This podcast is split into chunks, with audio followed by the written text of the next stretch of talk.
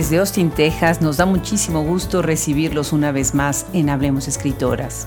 Un podcast, una enciclopedia, una tienda y muchas otras opciones para poder disfrutar la literatura de escritoras contemporáneas y de todos los tiempos. Búsquenos en nuestra página web www.hablemosescritoras.com, donde encontrarán también reseñas de libros y un gran catálogo de obras que podrán disfrutar en nuestra tienda Shop Escritores. Yo soy Adriana Pacheco y tenemos el gusto de recibir el día de hoy a la escritora colombiana Ramona de Jesús. Ella es poeta, traductora y sobre todo lectora. Esta es una conversación que llega hasta Alemania, en donde ella vive, y nos da muchísimo gusto tenerla en este micrófono. Pónganse cómodos y disfruten esta conversación.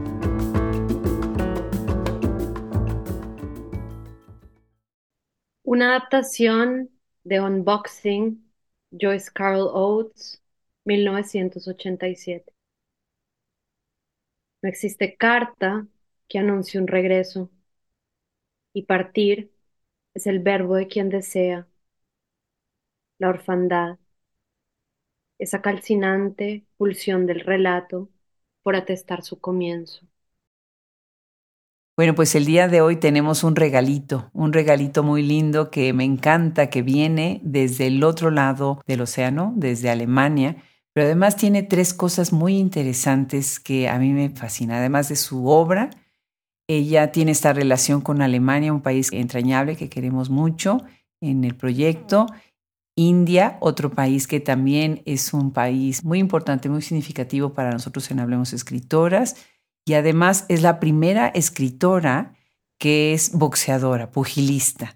Bienvenida Ramona de Jesús, qué cosa más maravillosa que hayas llegado a Hablemos Escritoras. Cuéntanos un poco, ¿cómo es que una escritora se vuelve pugilista? bueno, yo vengo de, digamos que mi papá fue deportista profesional eh, antes de cambiar de profesión, ¿no? Luego estudió arquitectura y bueno, pues arquitecto. Pero mucho tiempo estuvo en la selección nacional de voleibol en Colombia. Wow. Y crecimos un poco con eso, con la invitación, a veces también la obligación quizás, em, y bueno, en fin, en general la importancia del, del deporte. Y a mí me gustaron siempre los deportes de contacto. Entonces em, estuve en la adolescencia, bueno, hicimos ballet y cosas así en la casa, pero jugamos mucho tiempo, mi hermana menor también, un poquito menos que yo, pero bueno, jugamos eh, hockey sobre ruedas en cemento, ¿no? Que es un hockey de cuatro ruedas con, con una bola de caucho. Entonces, bueno, tenía yo como ese asunto, como con los deportes de contacto, algo así también con sentir de verdad el cuerpo, los efectos del cuerpo de otras personas en el propio y del propio en el otro, ¿no? El hockey también es un deporte bastante intenso, ¿no? Donde hay mucha, mucho espacio también al accidente y al dolor, y estuve ya después cuando me fui de la casa y todo ese asunto, estuve yo en una búsqueda de dónde podía poner yo la energía y también como dónde, qué espacios podía buscar yo también que me produjeran dolor. Y lo repito así porque creo que esa es una de las cosas.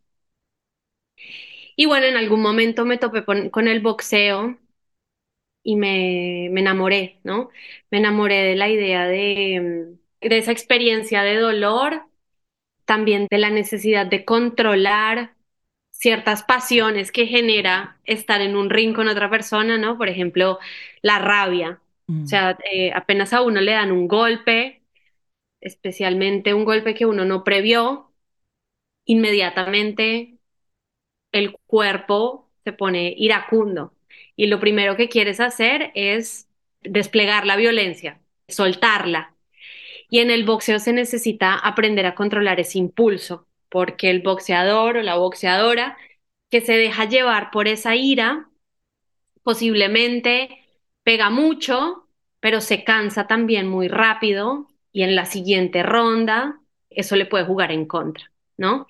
Entonces hay todo un, una negociación de intensidades y de control emocional, ¿no?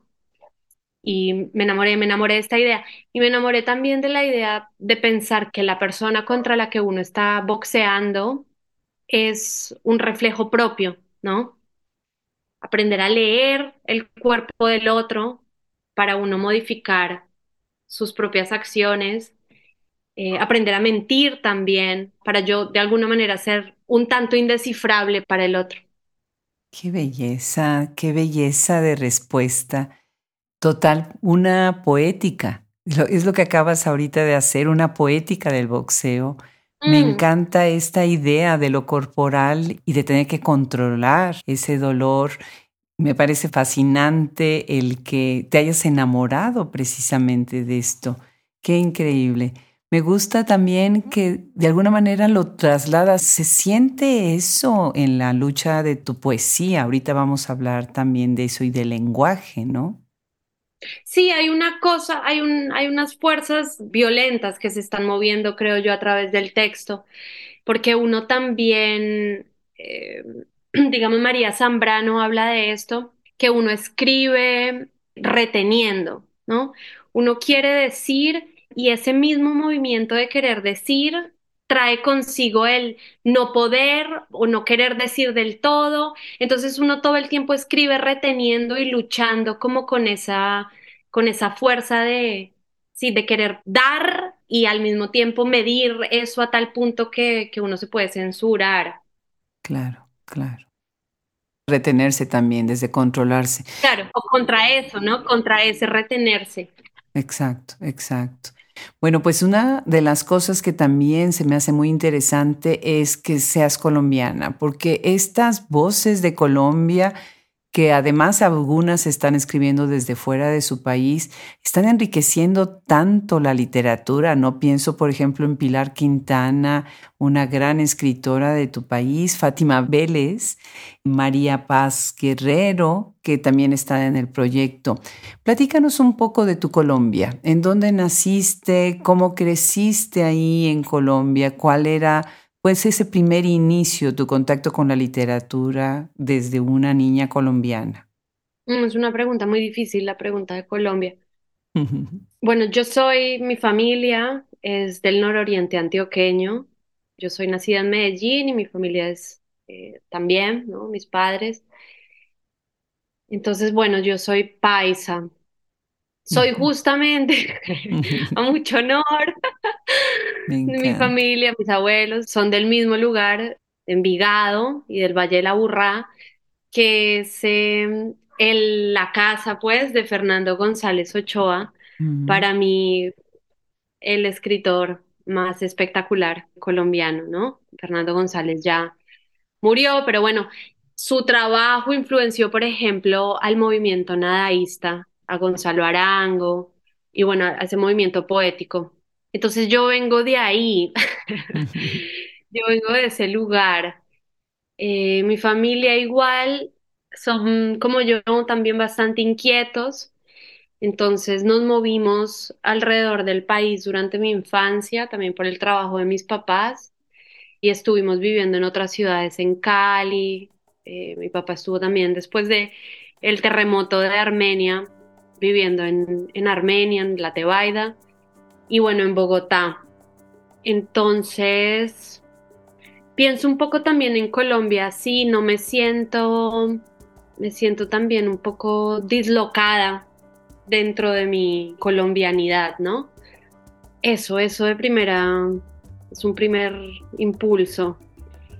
Luego mi relación con la escritura, de dónde. Hay varias cosas que siempre se mueven allí que lo llevan a uno a, a decidir o pues, lo ponen a uno en un camino. Pero yo tengo la impresión de que una de las fuerzas más importantes fue para mí eh, mi abuela. Pero sí, creo que sí, porque ella es una mujer muy religiosa. ¿No? Entonces crecimos, bueno, cuando íbamos de vacaciones o bueno, así, como yendo a misa, verla a ella orar de manera muy disciplinada, ¿no? Diariamente reza el rosario dos veces al día o qué sé yo, y o sea, mi abuela no estudió, eh, mi abuela fue ama de casa y así. Sin embargo, como el amor que ella tenía por los textos bíblicos, por la oración, por el rezo, que también es una manera pues de, de recitar, ¿no?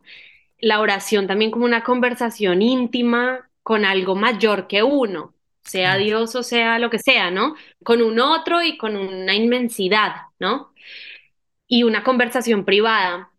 Y bueno, yo me acuerdo de ella también muy leyendo a Sor Juana o a Juan de la Cruz. Y bueno, por allí yo creo que viene eh, mi interés, ¿no? Qué interesante, qué linda esa relación con la abuela, ¿verdad? Sí. Es otra manera de crecer con otra imaginación, con otra historia que se permea en la propia, ¿no? Maravilloso. Y bueno, nosotros tenemos el gran gusto de que te hayan recomendado este proyecto dos grandes escritoras, Samantha Schweblin, que tenemos una gran, gran fascinación por su trabajo, y otra igual, también maravillosa escritora, Cristina Rivera Garza. Y bueno, fuera del micrófono me estabas contando un poco que has tomado clase con ellas, que has estado en talleres de escrituras con ellas. Cuéntanos cómo empiezas a escribir y cuéntanos sobre esta idea de escribir con alguien más, de tener esta fuerza de una, pues, de una tallerista, de una escritora que va acompañando tus pasos. Mm, mm. Sí, a Samantha le debo muchísimo. Yo llegué a Berlín en el, yo estaba viviendo antes en Bremen, ahí estudié eh, mi pregrado, y llegué a Berlín a hacer mi maestría en literatura comparada en el 2013. Y bueno, un poco sí con la idea de mm, la escritura siempre de alguna manera es un problema, ¿no?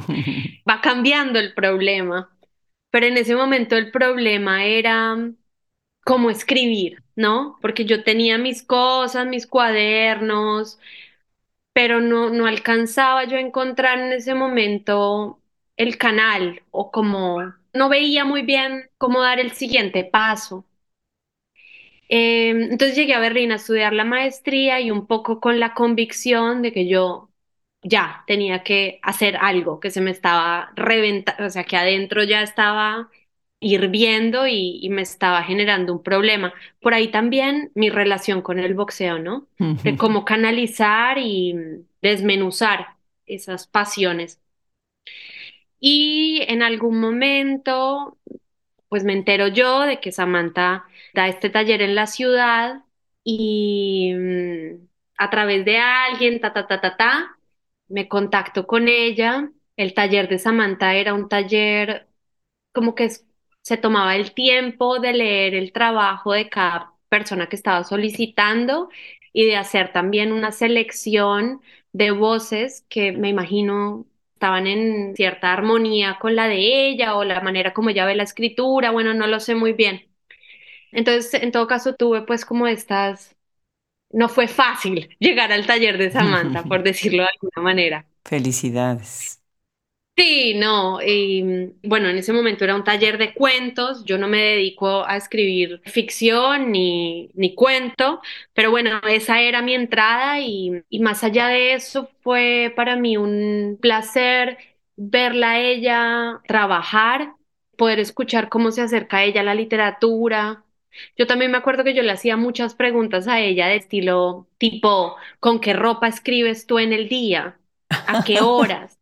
Porque para mí, a mí eso es, eh, eso, y eso es un problema grandísimo de la escritura, o sea, cómo organiza uno la escritura en el día a día, ¿ya? Sí, claro. O sea, desarrollas una rutina, cómo haces, porque, porque es un, eh, sí, es, es un espacio gigantesco que hay que empezar a domar y empezar a, hay que darle un catálogo, ¿no? Entonces a mí me preocupaban mucho esas cosas en el taller. Y mm, sí, el taller de Samantha fue para mí un umbral. Algo ahí cambió para mí para siempre. Qué lindo, qué bonito. Y como lo dices, la escritura es un espacio gigantesco que hay que ordenar. Es cierto. Y hasta esos pequeños detalles, ¿no? En dónde, cuándo, a qué horas, qué usas en el momento en que estás escribiendo. Pues felicidades. ¿Y cómo fue tu experiencia con Cristina? Ah, bueno, ya Cristina la conocí en el 2021 Estuve yo haciendo una residencia de escritura en Suiza y Cristina también, ¿no? Estábamos las Mm, dos de residentes y compartimos allí unos casi dos meses. qué bien, qué bien, qué buena coincidencia. No, Cristina es del otro mundo.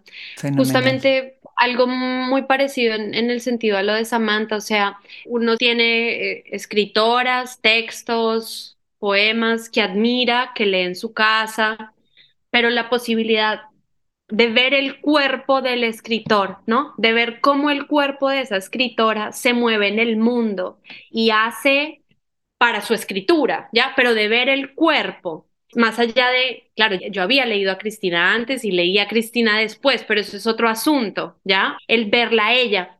Claro. Entonces me acuerdo en la residencia donde estábamos, eh, había, quedaba en la falda de la montaña del Jura, ¿no? La montaña del Ujú. pues además que es de donde eh, surgen, vienen los vientos que luego escucha Víctor Frankenstein empezando la novela, ¿no? Ajá. Entonces, bueno, es un espacio muy literario donde estábamos. Y. Cristina, eh, muy decidida, o sea, ella, por ejemplo, organizaba su día, donde en las mañanas escribía, luego almorzaba y luego todos los días religiosamente, Cristina emprendía el trayecto a lo que más alcanzara de subir de la montaña, ¿no? Qué bien. y bajaba y bueno, no sé, me imagino que leía un poco o trabajaba ya en otras cosas. Pero entonces era todo, a mí me, me intrigó mucho esa situación donde ella escribía, hacía un esfuerzo físico en las mañanas, digamos, en relación a la escritura. Y luego se iba a extenuar el cuerpo a la montaña. Entonces yo me anoté a empezar a hacer estas caminatas con Cristina, ¿no? Y justamente antes de irme, le conté yo que había este poema de Charles Olson en el Maximus Poems de él, y el poema dice algo así como, una vez por semana sube la mujer al- a la cima de la montaña, regresa feliz. Todos en el pueblo le preguntan, ¿cómo estás tan feliz? Y la mujer dice, he subido a la montaña, the mountain fucked me and I came back, ¿sí? Wow. Entonces, bueno, esa fue como mi despedida y mi recuerdo con Cristina. Qué maravilla, qué anécdota, qué historia. Bueno, pues también has estado en la India, un país fascinante en donde, bueno, ahora descubrimos que escuchan Hablemos Escritoras hasta la India y Mm, tenemos ahí seguidores. Es maravilloso. Yo no sabía, el español es de alguna manera el tercer idioma, entre comillas, de mucha gente que lee. Entonces, bueno, pues estuviste en la India. Cuéntanos, cuéntanos de tu experiencia ahí. Sí, estuve terminando el colegio en la India con una beca y estuve allí dos años. Tenía yo, no sé, 15, 16 a los 18 años. Y mm, la India es un lugar intenso. Hay que tener una cierta predilección o una cierta capacidad de manejar las intensidades para vivir en ese lugar, ¿no? Cierto. Es un lugar, o sea, uno llega y creo que se está armando acá también en la conversación esta noción del cuerpo que para mí es tan importante, Sí, pero uno apenas aterriza a la India, o sea, el cuerpo te lo dice, cierto. los olores, el ruido, el montón de gente hablando alrededor, cosas tan diferentes, las pieles, porque pues inmediatamente uno como extranjero se ve que uno es extranjero porque la piel lo delata a uno. Es todo tan, tan efervescente, tan repleto de sí mismo, ¿no? Tan como en constante, como que son mil nacimientos eh, sucediendo simultáneamente. Sí, Entonces es un país, sí, es un país que me imagino tomaría toda la vida entender. cierto, No, uno va encontrando sus idiomas y sus, sí, sus lenguajes. Y me llevé de la India, por ejemplo, no me llevé el idioma, para mí fue imposible, ¿no?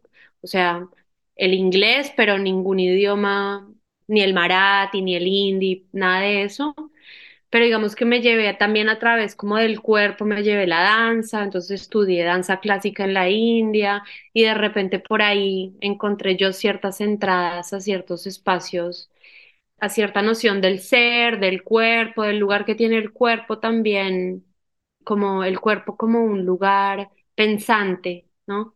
No, no solo la cabeza o el, o el, el cerebro, qué sé yo, sino el cuerpo como un lugar de pensamiento. Qué hermoso. Efectivamente, alguien decía en algún momento que los que dicen que la India se ama y se odia al mismo tiempo, ¿no? Yo nunca he sentido Mm, eso. Para mí es tan, tan fascinante el país, la cultura, todo. Pero me gusta mucho cómo lo verbalizas a través de esta idea del cuerpo, ¿no? No hay un país más corporal, creo yo. Bueno, pues déjame leer un poco acerca de tu formación. Tú eres licenciada en estudios culturales con un magíster en literatura comparada por la Universidad Libre de Berlín y en escritura creativa por la Universidad Nacional de 3 de Febrero en Buenos Aires. Pero además has estado como corresponsal y crítica cultural para el diario ecuatoriano y ahora estás también dentro de lo que es este proyecto de poesía muy interesante que es el poema de la prosa, ¿no? Que es este semanario de poesía. Platícanos un poco antes de entrar en tu obra sobre esta intersección con las revistas, con la poesía desde las revistas y todo lo que has hecho dentro de ellas. Sí, trabajé un tiempo como corresponsal acá en Alemania para un diario ecuatoriano y trabajé en algunas revistas literarias en Berlín.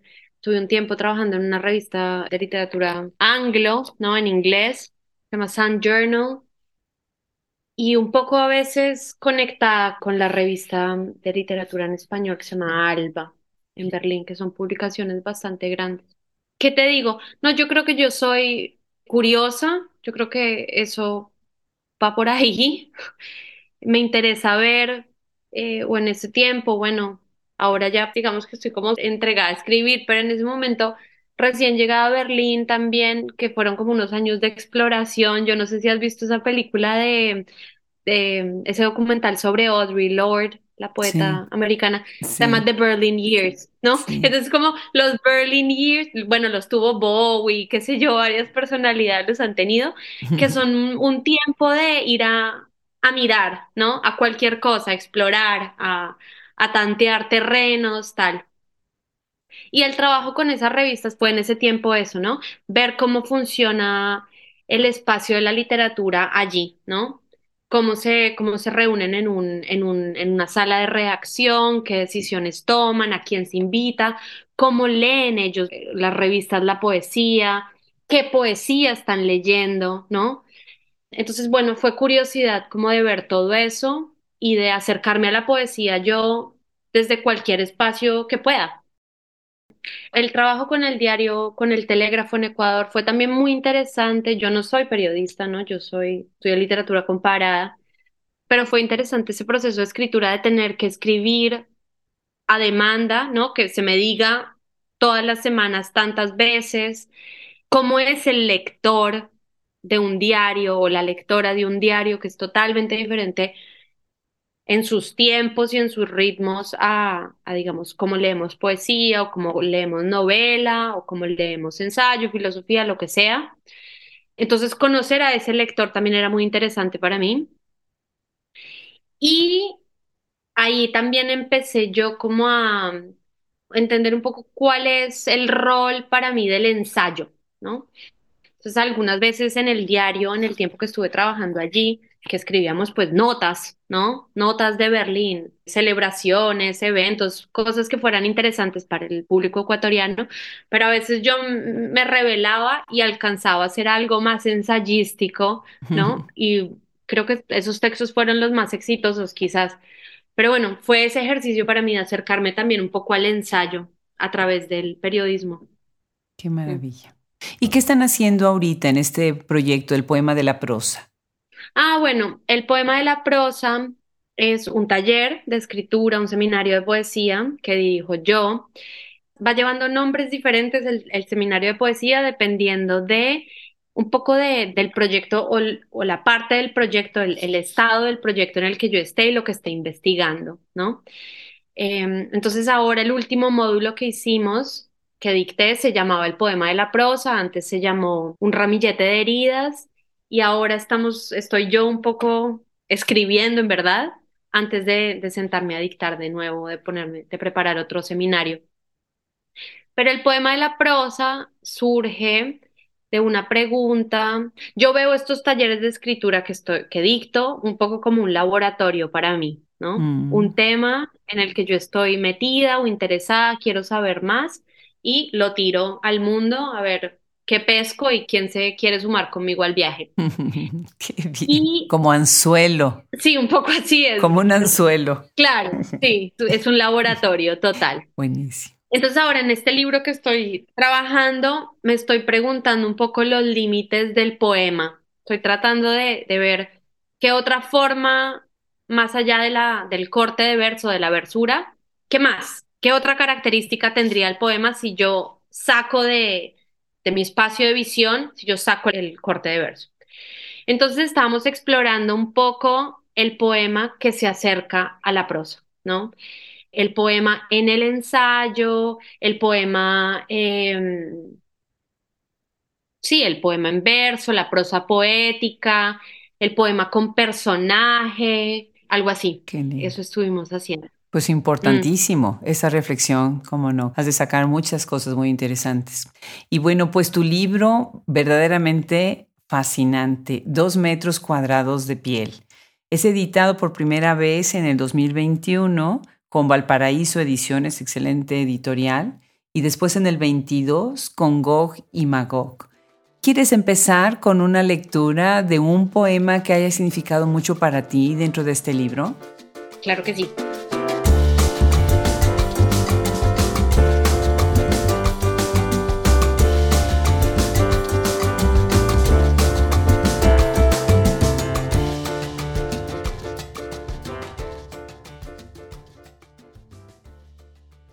Una adaptación del llanto de la excavadora, Pasolini, 1956.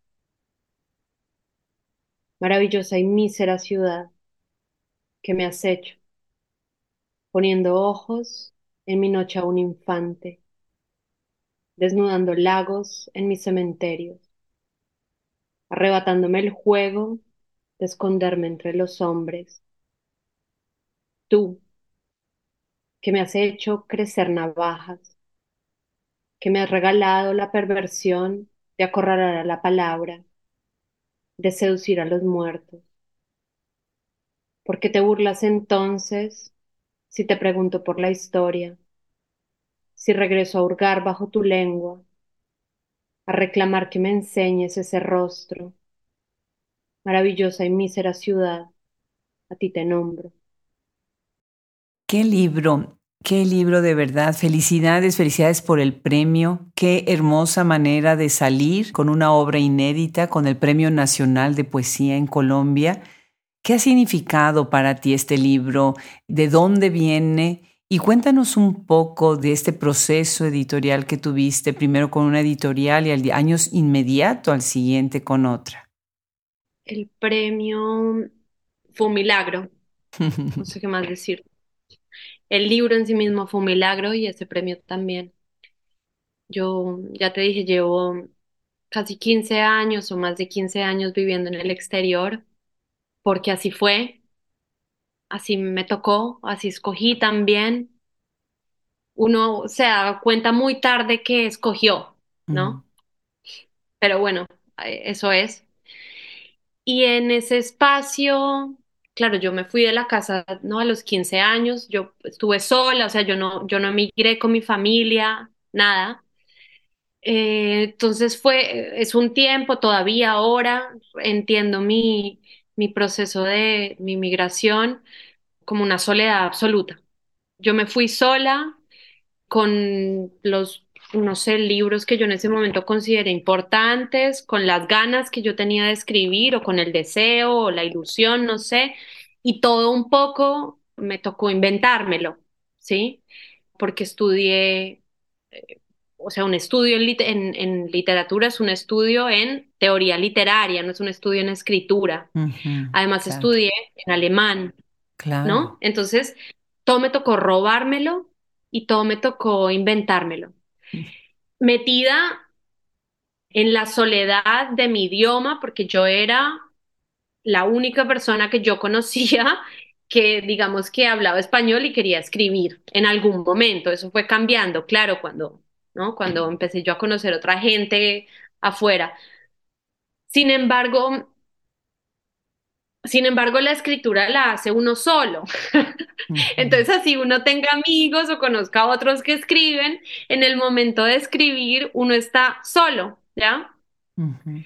Y, bueno, así, así lo experimenté yo, a pesar de que, claro, lo que te digo, conocí gente, compartí los poemas, antes de que el libro estuviera, estuve invitada, por ejemplo, al Festival de Poesía Internacional en Berlín.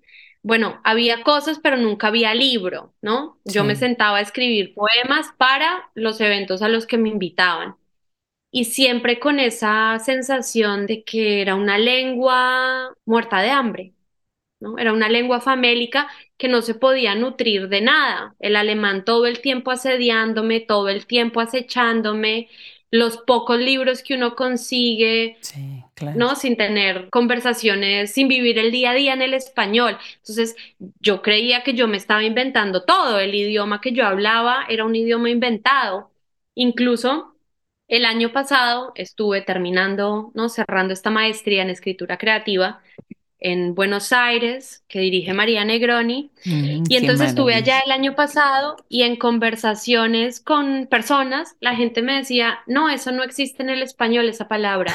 o no, esa palabra es una traducción directa del inglés, ¿no? Mm. Porque pues uno está todo el tiempo hablando con, con yo estaba uno, hablando conmigo en mi cabeza, armándome una lengua como yo podía.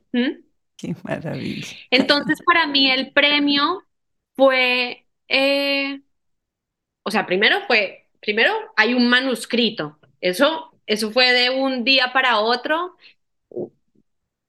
una cosa así milagrosa, como, ah, sí tengo esto, ¿no? Y luego el premio fue un poco una constatación o de que yo estaba hablando con alguien más, que no era solo yo, ¿ya? Y de que el lenguaje o la lengua que yo creía que me estaba inventando, no me la estaba inventando, sino que alguien más respondía a eso, ¿no? Que alguien más decía, te sentí, te entendí. Claro.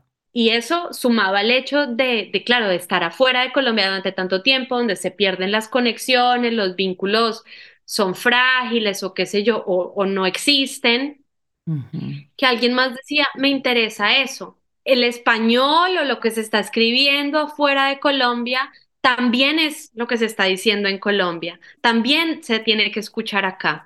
Vamos a hablar, vamos a dialogar. Y la conversación en verdad lo mantiene a uno en vida. O sea, uno está conversando con alguien y uno dice, estoy viva. Entonces sí, se lo debo a Colombia. Me encanta. Fíjate que ahora que te escucho, me hace mucho sentido una entrevista que leí que te hizo Natalia Sandoval de cómo estás abordando la cuestión de la extranjería. Ahorita ahondaste todavía más en esa sensación de crear tu propio idioma, ¿no? Que nos pasa muchísimo en Estados Unidos, aunque tenemos mucha gente que hable español, incluso tienes más el entrecruce del español de un país al del otro, al del otro, al del otro, y después terminas también inventando tus propias palabras, ¿no? De lo más interesante. Ahora, algo que yo veo también en tu libro, que es, de verdad es bellísimo, bellísimo, es toda esta intertextualidad con la cultura, con el cine, con la historia, con personajes que son relevantes y algunos que tal vez pasen desapercibidos para ciertas personas. ¿Cuáles dirías tú que son los temas que te enganchan a escribir? ¿Desde dónde, desde qué tema? ¿Desde el personaje, desde una idea? ¿Desde dónde empiezas? Yo creo un poco que yo soy, yo creo que yo soy un poco hija del romanticismo alemán. Oh, wow. Así. Yo creo que yo soy un poco hija de Novalis.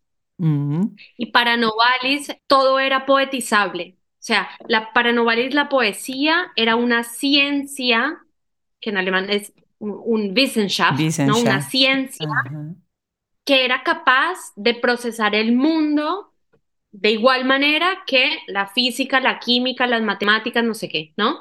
Como si la poesía fuese, sí, una epistemología. Hay un conocimiento en el mundo que es accesible a nosotros solo a través de la poesía. Eso es Novalis. Y además de eso, entonces la poesía se puede acercar a otras ciencias y poetizarlas, porque otros espacios del conocimiento tienen una información que dentro de ese espacio no puede ser entendida, sino que el poema necesita venir a abarcar, necesita venir a asediar las matemáticas, la física, bueno, lo que sea, y sacar de allí, traducirle a ellos una cosa que ni ellos mismos entienden, ¿no? Novalis estaría muy orgulloso de ti, ¿eh? Ah, y Novalis justamente viene aquí de un pueblito que está al lado de donde yo estoy viviendo. Entonces, ah, no me digas. ¿Cómo se llama el pueblito donde vives? Eh, se llama Oberbursa, es un pueblito muy pequeño en Turingia. Somos 300 personas en este pueblo. Qué maravilla. Pero bueno, Novalis tenía un amante en Turingia, o sea, la, la, ah, ya no me acuerdo cómo se llama ella, pero bueno, en los himnos de la noche de Novalis, después de que su, su amada muere, Novalis escribe este libro, Himnos de la Noche, y bueno, su amada venía de acá, de un, de un pueblito cercano, entonces Novalis venía por acá a visitarla. Qué maravilla. Ramona, se nos está acabando el tiempo, pero no quiero dejarte ir sin antes preguntarte acerca de este verso corto, porque a lo largo del libro se ve mucho. Mira, déjame leer, por ejemplo, punto ciego de la memoria, por donde fluye ese río, hasta que pita la tetera y afuera la tormenta. Me encanta la metáfora, lo visual, lo corto, lo asido. Están como atadas las palabras a que vayan a la siguiente, ¿no? Se oigan, por ejemplo, esto, hasta que pita la tetera y afuera la tormenta la conexión entre un sonido que está dentro del espacio privado y que va a este sonido de fuera. Y ahorita que hablas de los románticos, obviamente se me viene muchísimo con este concepto y la idea de la tormenta, ¿no? Platícanos brevemente acerca de cuál es tu poética en cuestión de este verso corto. A ver, yo veo un poco el poema también como un espacio pictórico, visual, ¿no? O sea, la capacidad del poema de sintetizar, el poema también está muy relacionado con el resumen, ¿ya? El resumir algo, el sintetizarlo, el decir en la menor cantidad de palabras el máximo número de acepciones o de significados, ¿no? Y en esa síntesis, ¿no? En esa compresión que tiene el poema, es algo que uno muy claramente puede ver en la página, ¿no? Un texto largo, una novela, qué sé yo, este, la forma del texto, entre otras cosas, por la longitud, se empieza un poco a perder, ¿no? Uno está metido en el texto y empieza, se pierde un poco de vista la forma. Pero el poema tiene la capacidad de ser pequeño, de todavía verse pintado sobre la página entonces entabla una relación con el espacio en blanco, ¿no? Cómo se pinta en la página. Entonces, por eso el poema a mí me parece que está muy cercano a, a las artes visuales también. Uno está en la escritura de poesía negociando también la espacialidad y negociando con los ojos, con la vista, con cómo se ve. Eso por un lado, ¿no? Me interesa pues muchísimo la forma del poema y su relación con lo visual. Y otra cosa, bueno, de este libro en especial es lo que yo te mencionaba también un poco relacionado con esta lengua hambrienta con la que se escribió, dos metros cuadrados de piel, un escribir luchando contra el, el alemán que me lo estaba chupando todo, que me estaba dejando a mí anoréxica. Entonces era escribir con lo poco también, o sea, con las pocas palabras que yo tenía, que yo sabía, hacerlas retumbar, que las pocas palabras pudieran causar catástrofes, así fueran pequeñas, eh, menores y, y pocas, ¿no? Entonces también creo que por eso está tan presente en dos metros cuadrados de piel los poemas cortos. Bellísimo, bellísimo. Pues voy a quedar en deuda con Samantha Schweblin y con Cristina Rivera Garza porque te platicaron sobre lo que nosotros hacemos y tuvimos así la oportunidad de tenerte en este proyecto. Muchísimas gracias, Ramona. Vienen muchas cosas, hay que leerla, hay que seguirla. Ramona de Jesús, no se olviden siempre regresar a estas autoras que van evolucionando de un libro a otro, se van transformando. No leer uno solo de sus trabajos, sino verdaderamente cubrir toda su obra. Pues en nombre de todo el equipo de Hablemos Escritoras, mil gracias, Ramona. Ay, muchas gracias a ti, Adriana. Qué placer haber conversado. Igualmente, pues un abrazo grande hasta Alemania desde Austin, Texas. Para ti también lo mismo.